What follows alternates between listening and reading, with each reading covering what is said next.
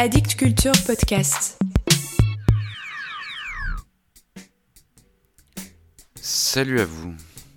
S'il vous arrive de penser à vous enfuir, écoutez Mort à la poésie.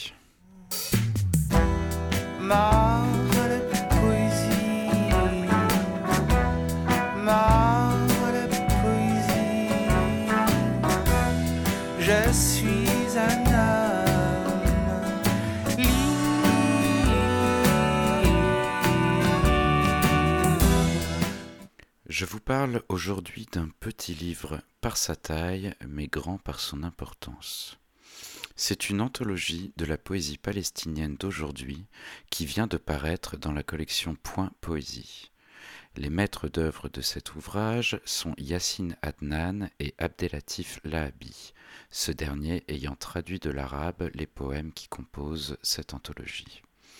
Nous y retrouvons 26 poètes et poétesses à parts égales, dont le plus âgé a 48 ans et le plus jeune 24 ans. Je vous lis un extrait de la préface d'Abdelatif Lahabi. Les Palestiniens sont en train de devenir, selon la formule consacrée, un peuple sans terre, à l'instar des Kurdes, des Ouïghours, des Rohingyas et autres peuples condamnés à l'errance, au combat incessant pour sauvegarder leur identité et assurer leur survie. Les poètes, femmes ou hommes auxquels nous donnons la parole ici, sont éparpillés aux quatre coins du monde.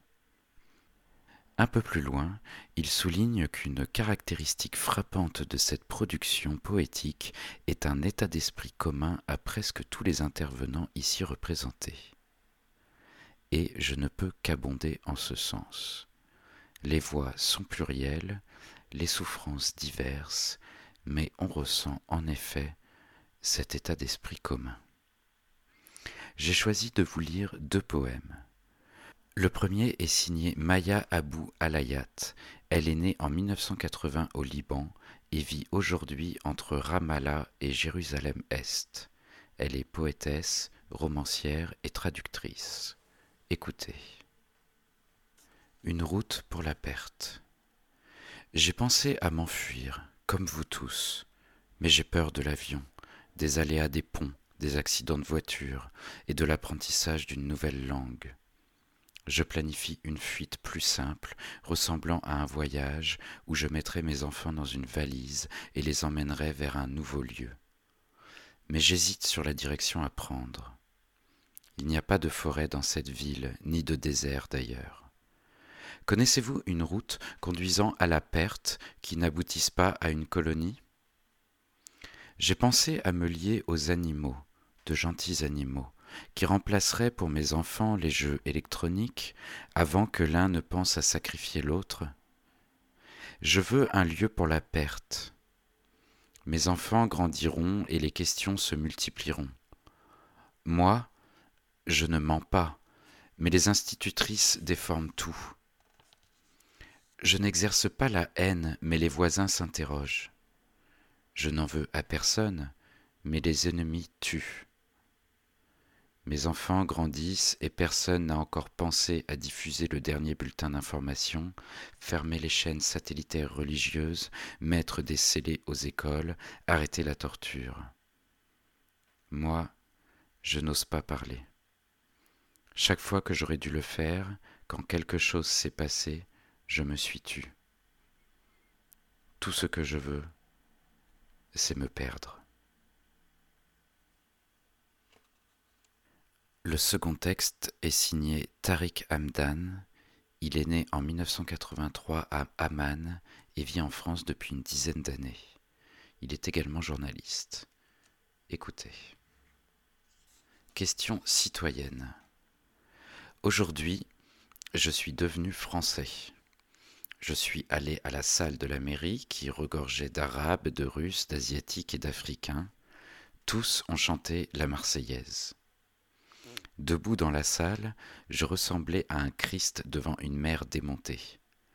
Les idées sautillaient dans ma tête comme des saumons, l'une sur la colonisation et son héritage, l'autre sur le soutien apporté aux dictateurs, le marché des armes, la gauche et la droite, les socialistes, les capitalistes et tutti quanti.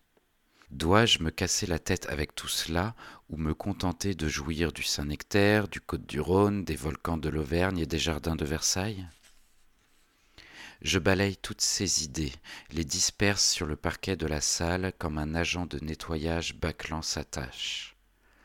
Je passe en revue les frères Lumière, les fleurs de Charles Baudelaire, les déceptions d'Édith Piaf, le soulier de Rimbaud et le chemisier de Coco Chanel. Les nouveaux Français sont maintenant avec moi dans la salle, entonnant la Marseillaise avec un fort accent. Ils sont là depuis le lever du jour, habillés de neuf, dégageant une odeur de shampoing et de parfum bon marché.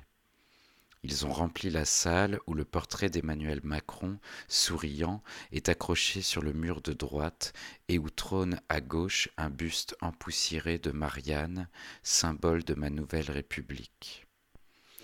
Les nouveaux Français chantent, ou plutôt malmènent la Marseillaise. L'hymne me cogne les tympans. Entendez-vous, dans les campagnes, mugir ces féroces soldats? Ils viennent jusque dans vos bras, égorger vos fils, vos compagnes.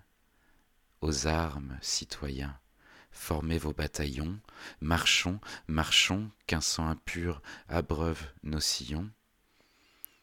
J'imagine Rouget de Lille dans une des banlieues de Jérusalem, s'abritant derrière un rocher, écrivant ses paroles pour affronter l'occupation. Cet hymne peut-il se transformer en une Marseillaise palestinienne? Le sang peut-il s'accorder avec les slogans d'aujourd'hui brodés d'humanitarisme? Bonjour la France.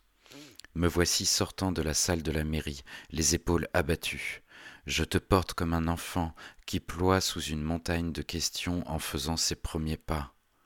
Il se peut que je m'allège de quelques-unes, que j'en garde le reste, ou que je renonce à toutes sauf une, qui continuera à marteler ma tête dure. À quoi cela rime-t-il d'obtenir un logement alors que tu es privé de ta maison? De lire l'éditorial des jours à venir, alors que derrière toi il y a de nombreux carnets, et chaque fois que le vent souffle sur eux, leur encre s'envole et se loge dans ta poitrine. Ce jour-là, il faisait beau malgré le froid rigoureux. Je suis rentré chez moi. De nombreuses lettres m'attendaient, en français, en arabe et en anglais. Toutes me félicitaient et me bénissaient. Mon ami m'a préparé un gâteau avec une crème colorée bleu, blanc, rouge. Je m'en suis beaucoup réjoui et je l'ai avalé en entier à m'en gonfler l'estomac. Le soir venu, Ma nouvelle République était assise dans la cuisine, à table, devant moi. Elle, comme une mère scrutant son fils handicapé.